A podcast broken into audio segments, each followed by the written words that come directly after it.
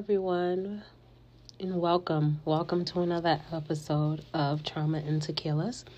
I'm your host, Celeste, divine that I am, my loves that I am. Um, so today I wanted to dive into the subject. Um, well, actually, not even the subject, the topic soul ties and the trauma that it can come with. And when I speak on soul ties, I'm not necessarily speaking on sex specifically. I'm speaking on marriage soul ties, business soul ties, sex, and friendship soul ties, right? Now, soul ties is a connection with someone or business or whatever may have you um, deeply embedded into your soul, right? Um, and a lot of us are not being mindful that soul ties um, relationships can be very positive connections, but it can also be toxic. If the person you're connected to isn't a positive influence, right? So there's a lot of people that we come into contact with that in the beginning we're not aware of their intentions. Um, because in the beginning we do meet people um, based off of who they're presenting themselves to be, right? We don't know who they really are. We only know as far as they will allow us to know in regards to who they are, right? So, for example, we can meet someone and they can sit here and they can tell us they're a business mogul.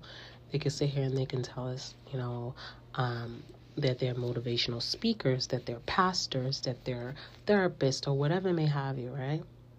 And we're going to believe that because we don't have anything to counteract what they're saying, right? We have to get to know them and then just be mindful of everything that they're saying, and eventually everything will make sense, right? if they're not in fact a business mogul you're going to realize that. If they're not in fact a therapist you're going to see that. If they're not in fact who they say they are their actions will lead to you questioning everything that they say that they were right?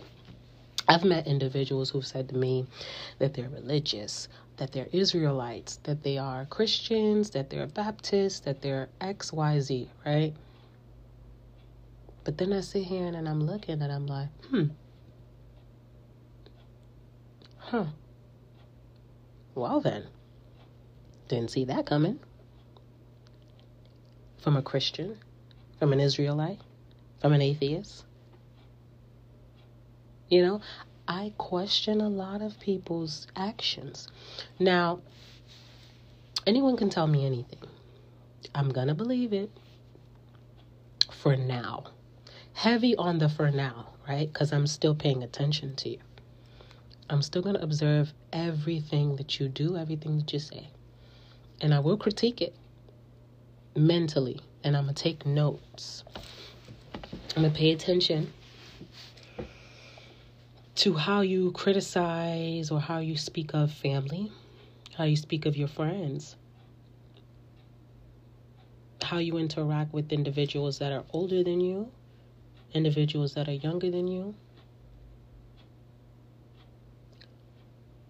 your coworkers, whatever stories or whatever in, uh, interactions we have as far as conversation, I'm going to pay attention to everything that you say. Because I'm going to be studying you, right? Now, there are pros and cons of having soul ties, right? A soul tie is sometimes referred to as an emotional or spiritual cording. That's what people consider it, right?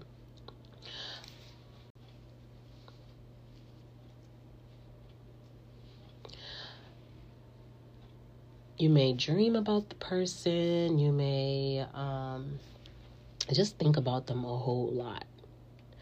Um, your connection will last a long time and it, it won't necessarily mean that you are connected with said individual for that long time. Because in soul ties, you can disconnect with the person in the physical realm, but spiritually, you're still connected. That is because your soul has bind. They're binded. It connected in a sense where even if that person leaves, even if they're not here on this earth anymore, your soul is still connected. Wherever a deep emotional connection is formed, a soul tie can present itself. You might experience a soul tie with a former romantic partner, a sense of strong connection, even years after the relationship has ended. You're going to still feel that tug. You still feel like that person has some sort of hold on you. In non romantic relationships, a soul tie will often feel like an invisible thread that links two people together beyond the confines of space and time, right? And I would hope that everyone knows that. So, when you are connecting with individuals, I need you guys to understand that it's not a game to play with specific individuals, interact with certain individuals, um, and allow yourself to be completely vulnerable with everyone. Some people have positive influences, and some people have negative influences. You don't know how everyone was brought up. Some people have demons that they're still facing, that they're still fighting. And they may never feel safe enough to come to you and say, hey, I've experienced this as, this as a small child. I've experienced this as in, you know, in my adulthood, and I don't know how to love correctly. I'm incapable of love to love correctly. I'm incapable of being what you require me to be as a business partner, as a friend, as, you know, a boss, as anyone that you interact with, right? They may not feel safe enough to come to tell you, "Hey, I'm in a space where I'm enabled I'm unable to be to you exactly what you require from me.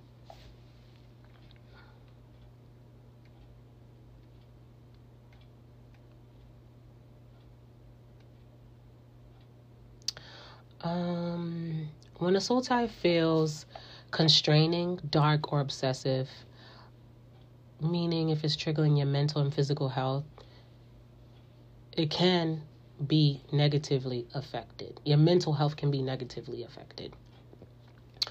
Those who believe in past lives often sense that a soul tie has within it a learning experience, and it should, right?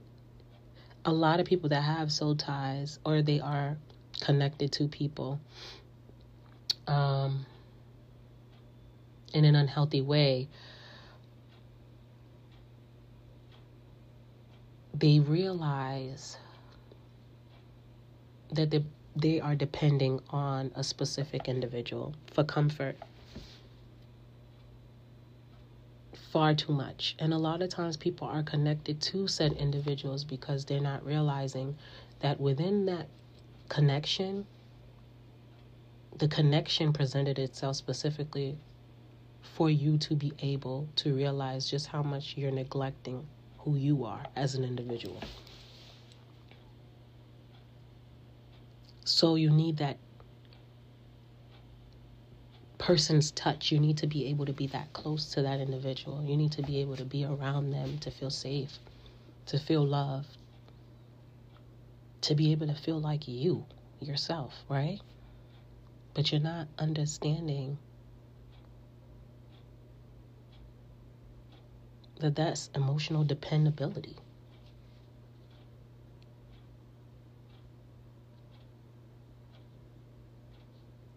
You're not realizing that you're depending on that person far too much for your own peace. And it's not peace if it's driving you crazy. Examples of toxic soul tie relationships basically feel that the person completes you. Feeling like the person completes you. So much so that you can't function without being near them, thus building a negative attachment.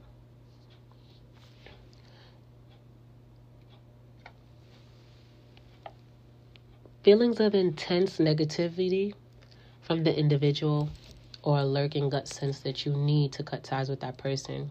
You may be in a toxic soul tie relationship with that person if you feel like you wake up every minute, every second of the day, and you just cannot get this person out your mind. You cannot function. You cannot be yourself. It's a soul tie. And with soul ties, a lot of times, as I said, even when you're not physically connected to that individual anymore, anything that happens to that individual, you're going to feel it. When they're sick, when they're not okay, it's as if it's happening to you. It's as if you're sick too. When you can't sleep, they can't sleep.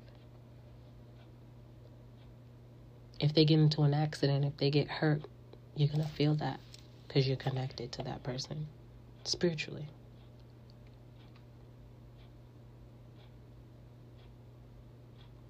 You can also develop a soul tie with someone fundamentally different than you, which can create issues with trying to force a relationship that isn't meant to last forever. If a soul tie is bringing negative energy of behaviors into your world, it's important to break the toxic connection. It's very, very important. Very important. You got to find peace within yourself you have to find reason to love yourself more than you love that connection. You have to find reason to fight for yourself more than this connection. It's unhealthy. And this is why it's important that we don't just sleep with everyone. It, this is why it's important that we don't just hug everyone. We don't just shake hands with everyone. Because when we are shaking hands, when we are hugging individuals, when we are talking to said people, we are exchanging energy. We are connecting. And the sooner we learn how important it is that we protect ourselves from a lot of beings, right?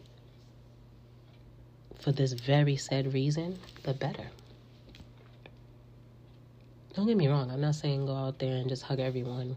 Go out there and, and, and, and you know, do whatever. What I'm saying is be mindful and pay attention to your intuition. Me personally, when I walk into a room, I have to read the room. If my spirit says to me, don't touch said person, I will not touch them. I won't hug them. I won't shake their hand because my spirit is guiding me not to. It's my spirit is allowing me to, and they're providing me with signs indicating that that person is safe for me to hug them or shake their hand, I will. But if there's no calmness in my spirit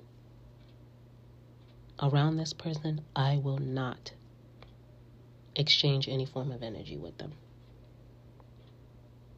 Because I have to protect myself from whatever spiritual warfare that they could potentially be in right now. It may not have anything to do with me, it has something to do with them.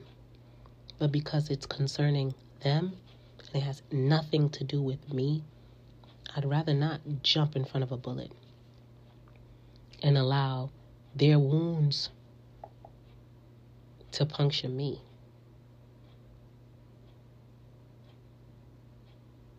I value myself so much more than that. And I would hope that you all do as well. I would hope that you all pay attention to the connections that you're having. I would hope that you pay attention to your intuition if you do meet people and you feel uneasy. I would hope that you listen to your body, listen to your spirit. I would hope that if something is telling you something's not right, I would hope that you listen. I would hope that you not look for something to be the reason for you to disconnect. I would hope that you would just disconnect prior to whatever it is happens. Why do you need something to actually happen in order for you to disconnect? I don't I don't wait for that. I don't need to wait for that. The minute I feel that feeling intuitively that I need to disconnect, I will. I don't have to say, oh, I'm disconnecting because you did this. and I didn't like it. No, I'm disconnecting because spiritually, my spiritual guides let me know you are not it. And I just would rather not put myself in a position to force you to be it. And that's all I have for you, ladies and gents, for today. And until next time, as always, when life gives you limes, we make tequilas. Peace.